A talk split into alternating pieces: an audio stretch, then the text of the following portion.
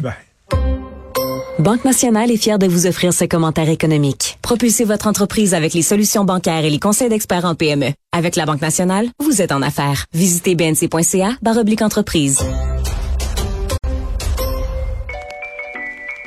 Je te rappellerai que 1,3 milliard, 44 milliards de dollars. C'est beaucoup, beaucoup d'argent. À partir de cet événement-là, il y a eu un point de bascule. Un directeur de la section argent, pas comme les autres. Yves Daou. Et mauvaise nouvelle, Medicago qui ferme ses portes, Yves. Euh, oui, Richard, j'ai l'impression que chaque jour, euh, c'est- j'arrive tout le temps avec les mauvaises nouvelles. Ben oui. Écoute, le fabricant de vaccins euh, Medicago cesse ses activités. Là, avec plus de 300 emplois sont perdus avec la fermeture de cette pha- pharmaceutique-là à Québec. Écoute, c'est une, grosse nouvelle à, à Québec, mais ça a aussi une dimension quand même nationale. Parce que, tu sais, le secteur des sciences de la vie au Québec, là, toute la recherche pharmaceutique, euh, le développement des biotech, tout ça, c'est un secteur qui est important. Mais là, ce qu'on voit très bien, c'est que la biopharma, là, qui, qui avait quand même eu l'autorisation de Santé Canada pour euh, leur vaccin à base de, de plantes, là, euh, avait été autorisé. Mais là, aussitôt que l'Organisation mondiale de la santé avait rejeté euh, le, le- le vaccin parce que le cigarettier Philip Morris avait 21% de l'entreprise, là, ça a comme euh, fait ébranler là, l'entreprise. Hum. Là, il y a eu toute la négociation pour faire en sorte que Philip Morris se retire de l'actionnariat. Euh, le gouvernement du Québec avait regardé à l'époque de pouvoir acheter la part de, de, de Philip Morris, mais il avait décidé de pas aller de l'avant, probablement parce que le risque est- est- était élevé. Mais là, aujourd'hui, euh, ben, c'est clair, c'est que cette entreprise-là ferme ses portes complètement, le siège social. Et là, ça soulève toutes sortes de questions. Là. Euh, tu sais, les brevets qui ont été développés à partir de, des- des crédits d'impôt R&D, à qui ça appartient. Normalement, l'actionnaire majoritaire, qui, qui est évidemment Mitsubishi, là, euh, ben évidemment, ça va leur appartenir. Euh, donc, euh, hier, là, tout le monde s'activait. là. Hier, euh, Pierre Fitzgibbon a dit euh, Nous travaillons avec le gouvernement fédéral Mitsubishi pour trouver un repreneur. Euh, le prêt consenti, écoute, c'est quand même presque 173 millions de prêts qui étaient Ah, octroyés. que- Ils disent que ça va être repayé par Miticago. Ça, ça, ça va être à, à vérifier. Puis là, c'est de voir toute l'expertise qu'on a avec ces travailleurs-là. Est-ce qu'il y a moyen qu'on puisse récupérer? Parce qu'il y avait quand même euh, développé tout un... Il s'en allait à l'étape réelle là, de la production commerciale. là. Il y avait une usine Ben- qui était prête, tout ça. Et là, là c'est... Hey, mauvaise nouvelle pour euh, Guillaume le Métivierge. Tu te souviens, Guillaume le Métivierge qui attendait Ouais, le, le vaccin Medicago? Il Ouais. voulait pas prendre les autres vaccins. Il voulait prendre un vaccin 100% québécois. Ben, euh, ça vient de se planter. euh, c'est fini. C'est assez bizarre quand même qu'un cigarettier était derrière la fabrication d'un vaccin. D'un côté, il donne le cancer des cigarettes. De l'autre, ils sont un médicament pour, pour pas que tu pognes les maladies. C'est assez spécial. En tout cas, c'est- une mauvaise nouvelle pour les biopharma. Puis, Oui. euh, et donc, euh, parce que c'est pas la première biopharma qu'on parle depuis quelques années. On dirait qu'on l'idée, c'est qu'on part des affaires, parce que Medicago a déjà été québécois il y a une vingtaine d'années. Là. Euh, puis là, on a eu d'autres compagnies comme Clémentia, il y a eu d'autres entreprises là, qui sont dans ce secteur-là. On dirait qu'on les part, on les fait acheter par des compagnies étrangères parce qu'ils pensent qu'il y a de l'avenir.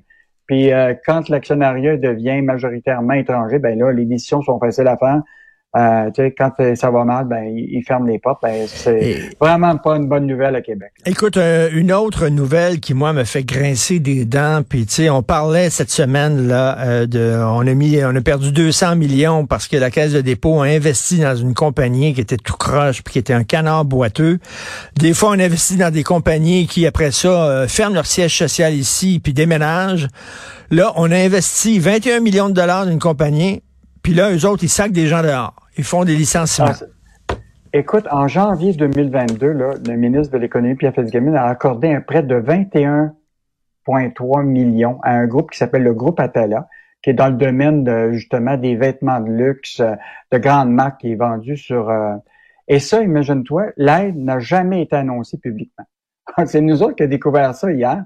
Et là, parce qu'on s'est aperçu qu'il licenciait 70 travailleurs à Montréal.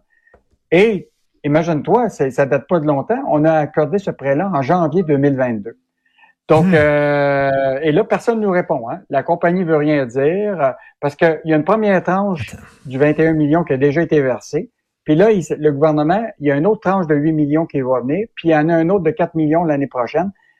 On a bien hâte de voir si ces, ces, montants-là vont être encore donnés à cette entreprise-là. OK, attends, mais, attends, là, euh, tu dis les millions ont été donnés 21 millions en janvier 2022. On est en février 2023. J'ai de la difficulté à croire, Yves, qu'en janvier 2022, il y a un an déjà, on pensait pas dans l'entreprise de faire des, des, des, des changements. Je, je, puis ce qui est fascinant, c'est que ce groupe-là, qui, euh, qui est évidemment installé à Montréal, euh, le groupe avait déclaré au New York Times qu'il avait des revenus annuels de 750 millions US, 1 milliard. Euh, marchés étaient aux États-Unis, etc. Et en plus, le groupe, en 2021, a reçu un investissement non chiffré de la part d'une division chinoise euh, de, de, la firme euh, américaine Sequoia Capital, qui donnait une valeur à l'entreprise de 5 milliards. Donc, les actionnaires, qui est les frères euh, d'origine palestinienne, Rami, Fira, Basel, Atala, ils sont des milliardaires sur papier. Là.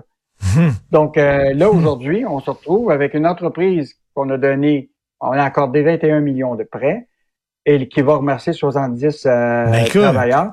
Et même l'aide n'a même pas été annoncée publiquement. C'est nous autres qui l'a découvert un peu en, en grattant. Ah oui. Tu sais, on donne de l'argent dans les entreprises pour créer de l'emploi. Là, on leur donne de l'argent, puis non, ils créent pas de l'emploi. Au contraire, ils en coupent des emplois. Et je veux qu'on revienne absolument sur la chronique de Michel Gérard. Est-ce qu'on doit s'inquiéter pour Hydro-Québec? Puis euh, le, le, sous, le sous-texte qu'on peut lire là-dedans, c'est est-ce qu'on doit s'inquiéter de Pierre Fitzgibbon?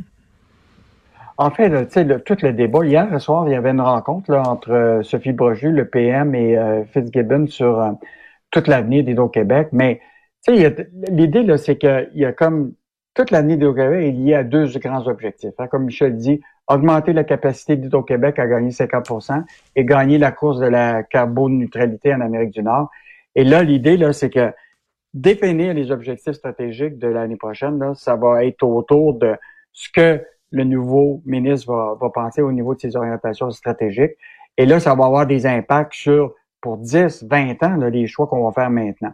Donc, euh, ce que Michel soulève vraiment, là, c'est est-ce qu'il va y avoir un débat public sur la hmm. stratégie d'Hydro-Québec pour les prochaines années, ou ça va être euh, Hydro-Fitzgibbon, euh, où que tout va être décidé un peu en, en, en catimini. Là? Euh, et donc, euh, je pense que ça va être important de, de, de que on continue à mettre de la pression sur euh, le gouvernement euh, de, de Legault pour qu'il y ait vraiment un débat public autour des orientations stratégiques. Mais tu sais, euh, j'écoutais hier, il y avait, il y avait la, conférence de presse hier sur le train à hydrogène là, qui, ont présenté, puis il y avait M. Fitzgibbon, il, connaît ses dossiers en maudit quand même, là, vraiment. Écoute, écoute, rappelle-toi quand il y a eu sa conférence de presse, et il y avait un, il savait exactement c'était quoi le prix de l'électron.